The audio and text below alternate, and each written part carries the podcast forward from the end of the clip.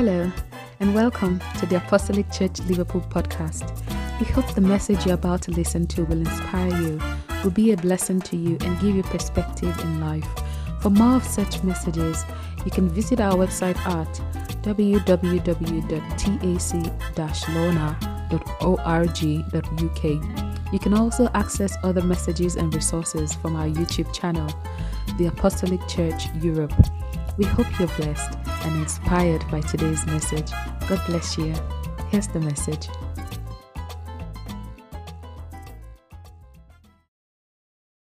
Today we are reading from uh, Joel chapter 1. Apologies that the slides are yet to come on. They will come up shortly.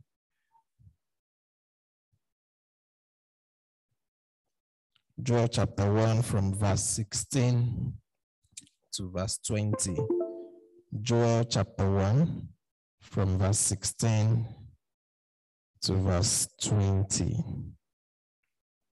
The title for today is Living in the Day of the Lord. You remember that last week we that phrase, the day of the Lord, and we tried to understand what it means um, as it is often used in the scriptures, especially in the prophetic literature. Um, so today we're just continuing from there. Joel chapter 1, I read from verse 16 to verse 20. Has not the food been cut off before our very eyes? Joy and gladness from the house of our God? The seeds are shriveled beneath the clods. The storehouses are in ruins. The granaries have been broken down, for the grain has dried up. How the cattle mourn. The herds mill about because they have no pasture. Even the flocks of sheep, they are suffering. Then verse 19 says, To you, O Lord, I call. For fire has devoured the pastures in the wilderness, and flames have burned up all the trees of the field. Even the wild animals, they pant for you, O God. The streams of water have dried up, and the fire has devoured the pastures in the wilderness. That's Joel chapter 1, verse 16 to verse 20. And of course, again, if you look at that part that we read, just like what we read last week and what we read last two weeks, you keep hearing those bad news upon bad news of, of describing the status quo in this um, day and age when Joel was alive. Remember that we said he's prophesying based on the context of what has happened. Locusts have invaded the land and eaten everything that is green. All vegetation is gone. There is no seed to plant in the next planting season. So there is famine, there is improper worship because part of their worship requires for them to bring drink offerings to God. There are no more palm wine or there are no plants really. So there is no wine, there is no olive, there is nothing. And so every aspect of the economy was targeted or touched. Thank you. Um, but in today's text, which is the last five verses of chapter one, Joel himself spoke in the midst of it all in verse 19 and says, To you, I, Joel, to you, Lord, I call.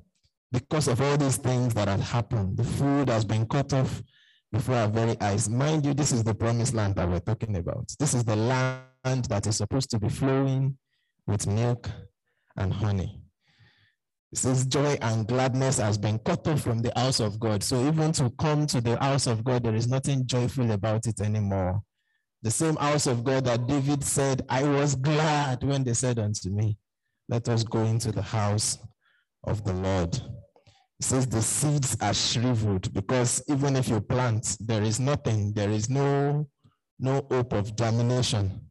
Everything is dead in a manner of speaking.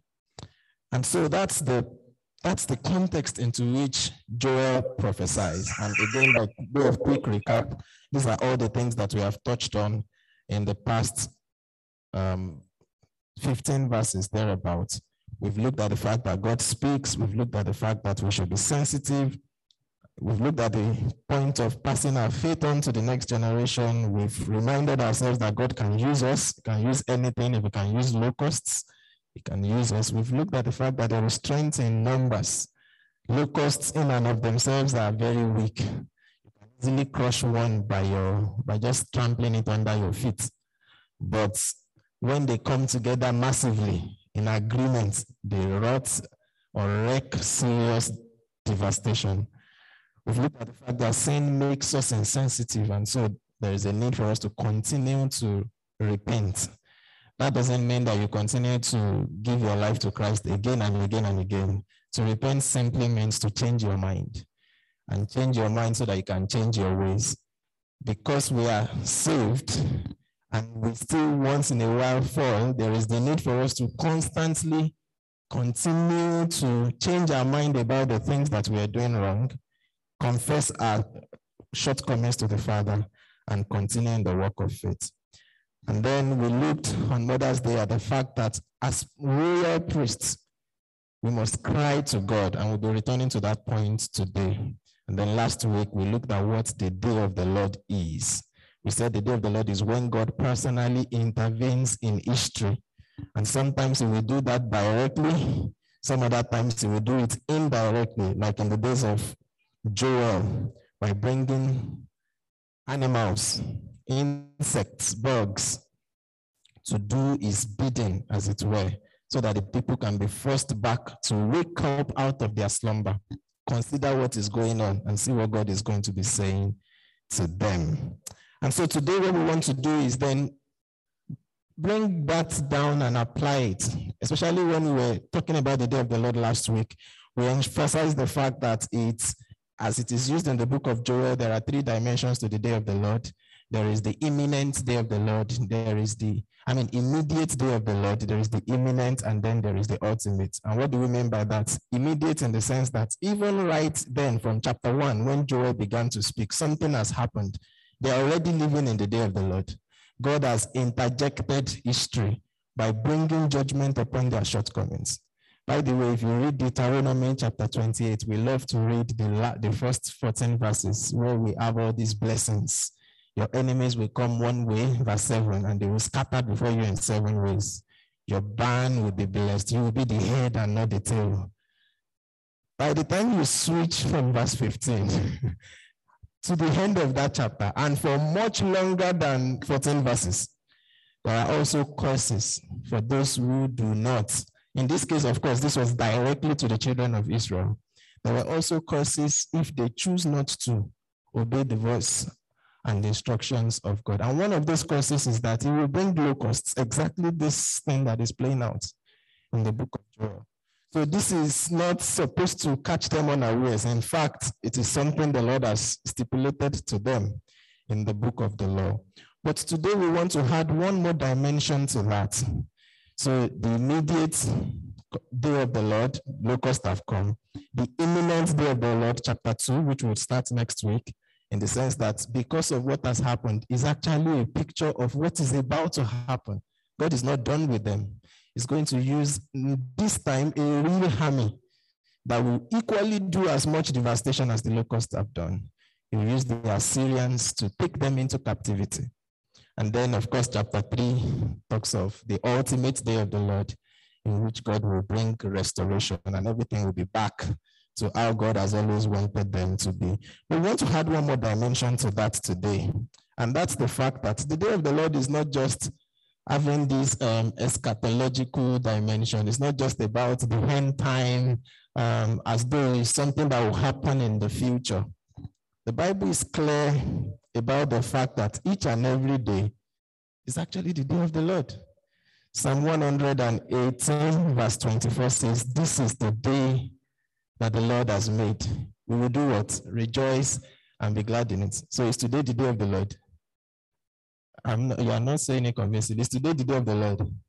So we're not just, when we say the day of the Lord, the day of the Lord, is not just, don't have that picture exclusively of something that would happen when there will be some Armageddon and, you know, those very scary images we read about in the book of Revelations. We live in the day of the Lord in a sense every single day. And of course, your own day of the Lord might not look like locusts consuming what is green. But you know what you are going through, and I know what I am going through. We know the circumstances and situations of our lives. And so the, the reality of the fact is we live right now, in a sense, in the day of the Lord. Uh, more so, if you could even think of it in the light of end times, we are also living in the end times. In fact, there's a trick question. When was the beginning of the end times? Who wants to try and answer that? When did the end time be- begin, if we could ask that? We talk of the end times, end time, end time, the perilous time shall come. Da, da, da, da, da. When did that end time, when did it begin or when will it begin? Anybody? Silence is deafening. Sister Lioness, they said you are talking. okay, when? I know it, uh, okay, no, I don't know. You said it has started, but when did it start? Well, I think it started um, when all the signs that the Lord Jesus has mentioned started. So I think that was when it started. Okay. So Okay, that's that's that. I'll take that. That's a good attempt. Any other contribution? Sister, Sister Titi, thank you for passing the mic around.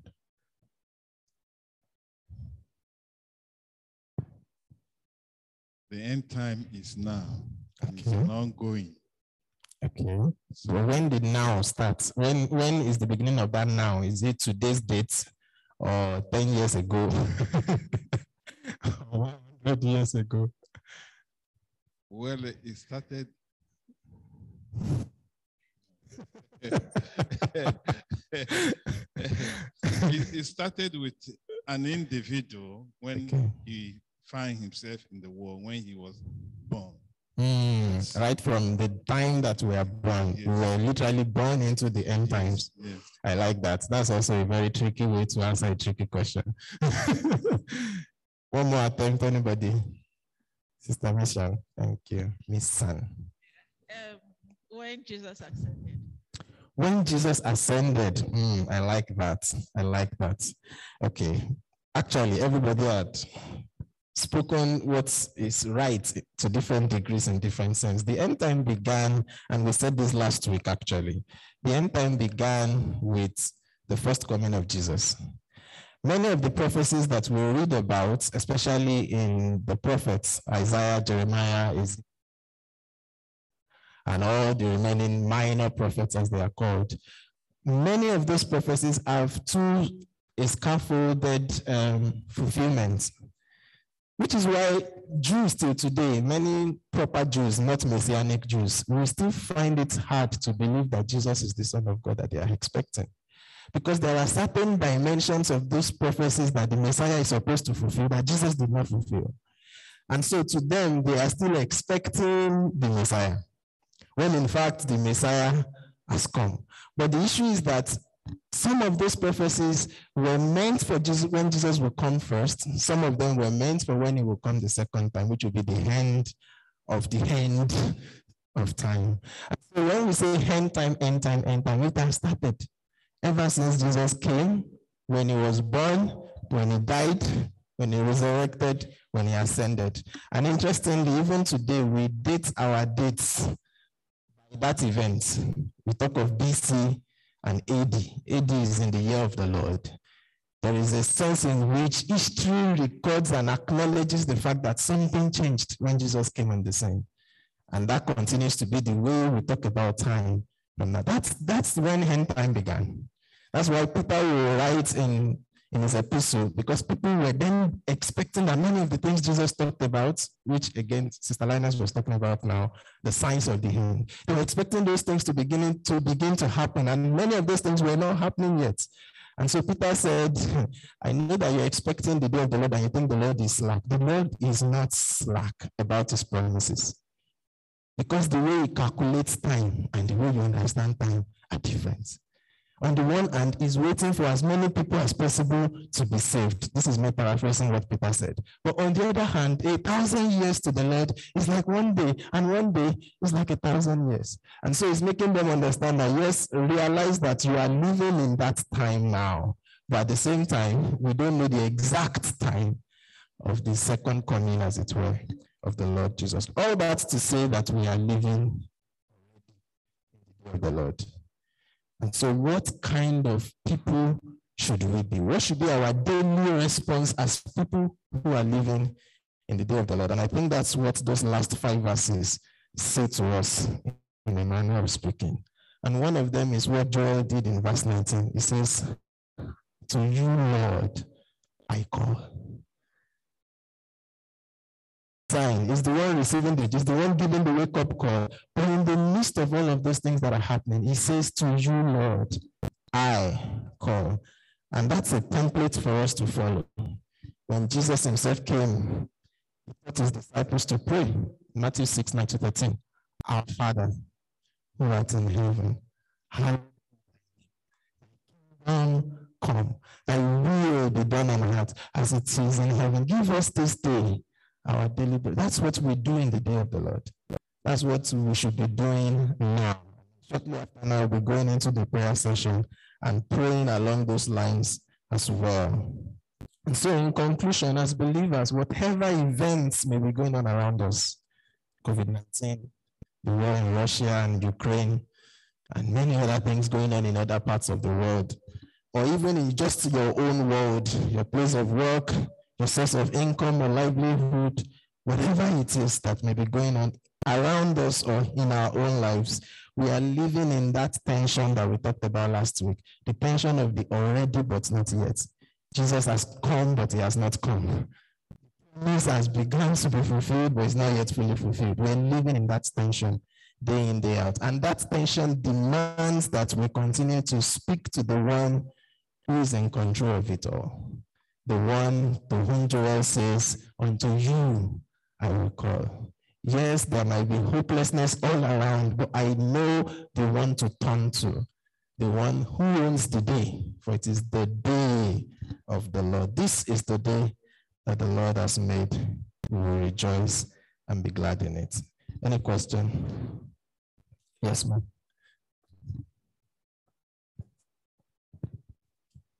My question is um, when I was, I mean, last week, Yes, ma'am. that you mentioned that the day of the Lord has already come, but I was also going through it again, and I saw that that day of the Lord was emphasizing where the, the sun will be darkened. Mhm. The, you know, everything will be, there will be blood in. So Yeah. when is that, is that one not going to happen? It will happen. That's what we're saying. So it's in three dimensions in the book of Joel. There is the immediate when they are seeing locusts have come.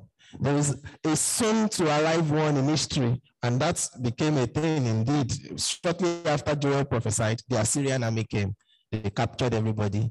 They took them captive.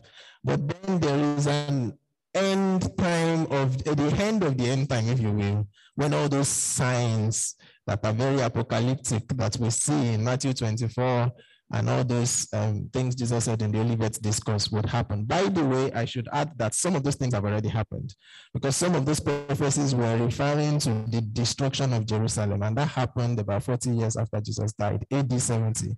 Jerusalem was destroyed. All Jews were scattered around. It is until actually less than 100 years ago, 1948, that the nation called Israel came back, which again in itself is a fulfillment, a mighty fulfillment of prophecy, of Bible prophecy.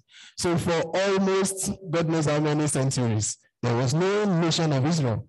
Because all those things that Jesus said will happen, and not all, many of those signs were fulfilled in the year AD 70.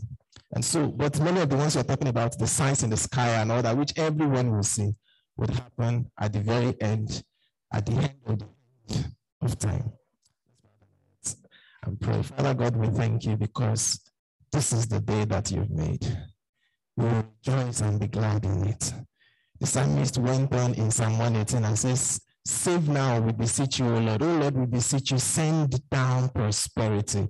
And it says, Blessed is he who comes in the name of the Lord. In your name we have come this morning.